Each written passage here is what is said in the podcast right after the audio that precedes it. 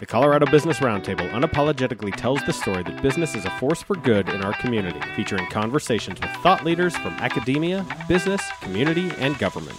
Welcome to A Seat at the Table with Debbie Brown. Thanks for joining us today on this episode of A Seat at the Table with Debbie Brown. I'm Debbie Brown, your host, and I'm the president of Colorado Business Roundtable. We bring together thought leaders from academia, business, and community and government to come together and talk about issues that affect Colorado's business community, but in a larger sense, Colorado's economic vitality. Recently, we had an ESG event that talked about ESG, which stands for environmental, social, and governance, and the implications it has on the business community, on risk assessment, on businesses being able to really tell their story and how they're giving back to the community. And there's a company in Colorado that's been doing that for quite some time is Cap Logistics. And we work with uh, some of the founders of Cap Logistics. We're some of the founders of Colorado Business Roundtable. Today, we're excited to welcome Richard Goering, who is the Chief Operating Officer for Cap Logistics, integrating sales, operations, and accounting. Richard is also spearheading CAP's ES&G program. So welcome, Richard. Hi, Debbie. It's great to be here. Great to have you. And it was really wonderful that you all were helping to host our recent ESG event and really tell CAP's story to a great audience focused on a very specific issue. So appreciate you're willing to host that event. And again, come on the podcast and tell us more about what you all are doing with your own company. It was a great event. We really appreciate the opportunity to sponsor and push forward, you know, uh, an ESG program that can help us, uh, not, not only as a private business, but also as a community. Well, before we jump into all that, all the tough questions, you know, perhaps on that topic, tell us more about you. Tell us about your journey, what led you to uh, be at Cap Logistics in your current role. I'll try to keep it short. Uh, I went uh, yeah, it's a short program. I started my career uh, as a football coach, uh, going to college and realizing that uh, you can't get by on a coach's salary as a football coach it was important to have videos on the teams that we were playing in the next year or the next uh, weekend. So we would have to fly these videos from our competitors in. And my job was to, to go to the airport, grab these films, drop off our films to the next teams and, uh, and bring those back and have those ready for the coaching staff to make sure they were ready for the next game. You know, fast forwarding today, uh, in logistics, I spent, uh, most of my career around building products and logistics. For me, uh, logistics is really uh, an important part to get you know things from point A to point B, right, in the most efficient manner. Uh, well, Richard, first of all, I didn't realize about your football coaching days. That's so fascinating. I was a sports mom and very clueless on the sideline, but I knew one thing. I knew I should never say a word to the coaches except thank you. And then if I ever wanted to do anything to help the team, I would raise money and then like not say anything, but say thank you. And so, uh, let's just say I was a very good sports mom as far as the coaches thought. So it was well, a good experience. I, I really appreciate that, Debbie. You know, for me, you know, I've been coaching my entire career. Even though I'm, I'm no longer in football, I realize that, you know, every day, uh, coaching is another form of selling, selling ideas and getting people to, to, to get better each time. Yeah, that's really cool. So jumping into ESG, you shared at the event a little bit about how CAP is approaching ESG.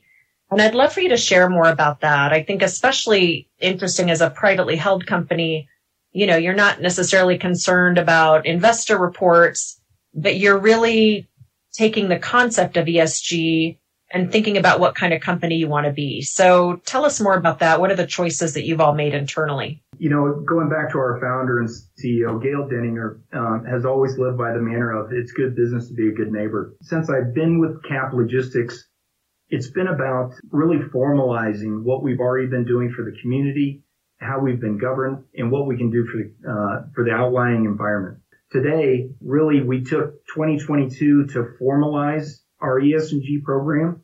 Uh, we did that in, in a couple different fashions. First and foremost, we started tracking our carbon footprint and we use a, a software called Sustain Life where we can actually put in our uh, phase one and phase two and phase three uh, environmental data and really get a scientific meaning for what our carbon footprint is. Secondly, we didn't want to stop there. We, now that we're measuring it, we're trying to get better each year. This year in 2023, uh, I'm proud to say that we'll be putting uh, solar on top of all three of our buildings here on our Denver uh, corporate headquarters.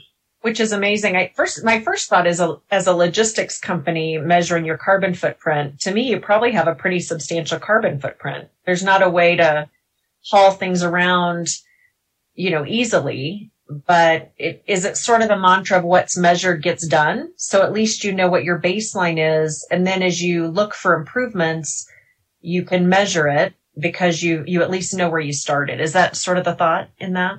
Absolutely. We, you first start out by measuring. Secondly is put some goals that are attainable, uh, that we can still grow as a company and be profitable, but at the same time being able to uh, be good stewards to the environment. So as a, a, logistics provider, you work with clients across industry, although I know you have some industries here in Colorado, like mining, energy, etc. Are there ways you've been able to collaborate with some of your clients when it comes to ESG? Any examples Absolutely. of that? Okay. Uh, Debbie, thanks for the question because I was just up in Calgary uh, talking to uh, a significant pipeline customer and uh, talking through ways that we can collaborate on our ESG reports. And the critical part is as a, a vendor uh, to a customer, I still have uh, a way to affect their carbon footprint. So together as a team, we opted into the SmartWay program, which is an EPA program here in the U.S. and it is in Canada as well. And we're driving more of our carrier base to that SmartWay program. And the SmartWay program uh, by the EPA is really around tracking the efficiency of our trucks and uh, and the best means possible to get uh, from point A to point B. So, and I do that with the business roundtables around the country in terms of sharing best practices. So it just makes sense. You know, I might come up with a great idea, somebody else wants to copy it, or or you know the other way around is probably more likely but it's similar to that type of collaboration. You're learning from each other and working together to solve problems, which is really cool.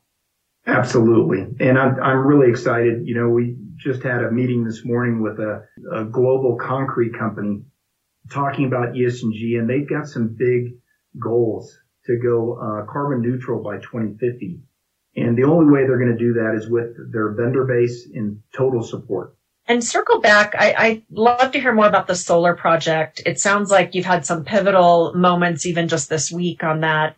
What's the end result on that, Richard? I know you're partnering with other folks in the community. How are ultimately people's lives going to benefit by what you're putting into place? Debbie, the, the big idea here was not to just put uh, enough solar to um, adequately uh, support the power needs of our facilities, but to do an extra 100% on top of that. So 200% of our energy needs, we've got solar panels on each one of our roofs.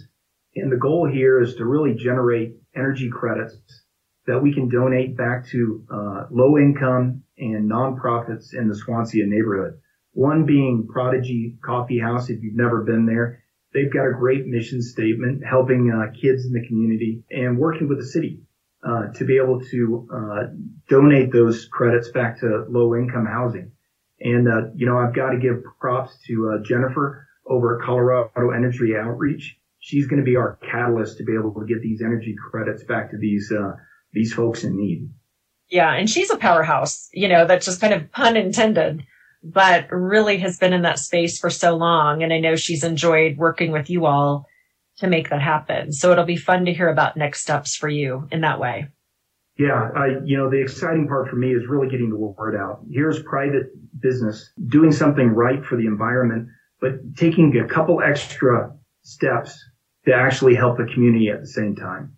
Yeah, tell us more. I know you mentioned Gail Denninger, the founder of CAP. He, of course, is the founder of CoBRT. So he's got a lot of, you know, feathers in his cap for sure. And I am reminded also about his, his quote, it's good business to be a good neighbor. And of course at CoBRT, we talk about business as a force for good. Tell us some other ways CAP is giving back. There's a lot, too many stories to tell, but I'm curious what's top of mind for you. Well, the, the top of mind for me is, uh, has always been a, a philanthropist, really helping the community And you know, the the most recent one with the uh, the recent um, pandemic with COVID, uh, the state here in Colorado and the state of Utah were in dire need for K95 masks. Uh, so we took it upon ourselves to to, to source those uh, over in Asia and have a uh, a plane filled up with masks and brought here to Colorado and to Utah, and we donated those back to the state. Yeah, I remember that during COVID. And it helps that you again are a logistics company because you've got expertise. To find to find them is probably just half the battle. But getting them here in a timely way, um, you know, was really um, an amazing story during COVID. It, it really was, and uh, I was very proud of how quickly we acted. The community leaders and, and really Debbie, with your help, um, we were able to find out who was in need the most and we we got those sourced as quickly as possible. And I think it took roughly about seven days, where the rest of the country was really having a hard time finding any. And Richard, just to wrap us up too, love that story, but I think we missed at the very beginning a little bit about what CAP does. So I'd love to circle back on that. We just jumped into your mission, how you give back, what you're doing with solar panels, how you're helping change lives. But for people who are listening to this, these are industry leaders in academia, business community and government. Um, what, tell us, give us the short plug on what CAP does. There might be folks listening who say, you know, I need a logistics company to help me, you know, get some of my uh, products moved around the world. Tell us, tell us more about what you do in a big picture way. Well, Debbie, in a big picture, uh, we help heavy industry uh, maintain uh, their uptime. Uh, we have all of our operations personnel are trained in uptime logistics, where we're trying to get the quickest means possible for our customers and giving them options on their freight, uh, depending on their need. Um, when heavy industry is open 24 seven, when they need a part to get back up and running, they call CAP. We do more than that, Debbie. You know, I, I was really excited to say that um, through CoBRT, we actually met some uh, very interesting people in Saudi Arabia. And uh, I, I just got confirmation this morning that I can talk about this. But we actually moved the Red Bull stunt plane from Seattle, Washington to Saudi Arabia for a publicity stunt where this stunt plane actually landed on the tallest building in Saudi Arabia. Wow. So pretty exciting. So we do a little bit more than just heavy industry. We just brought the uh, U.S. bobsled team back as their uh, official partner and moving bobsleds is not an easy task. Wow. Well, that's like moving Michaela Shiffrin's skis. You don't want to mess that up, right? That's there's no, the, the team you gotta be really be good. the team has to be ready when when the, the, the red light turns green. Okay. Yeah, that does help me give a different sense. I was always picturing boxes of stuff, right? And no, it's very, there's some specialty in that item. Well, that's really, that's really neat.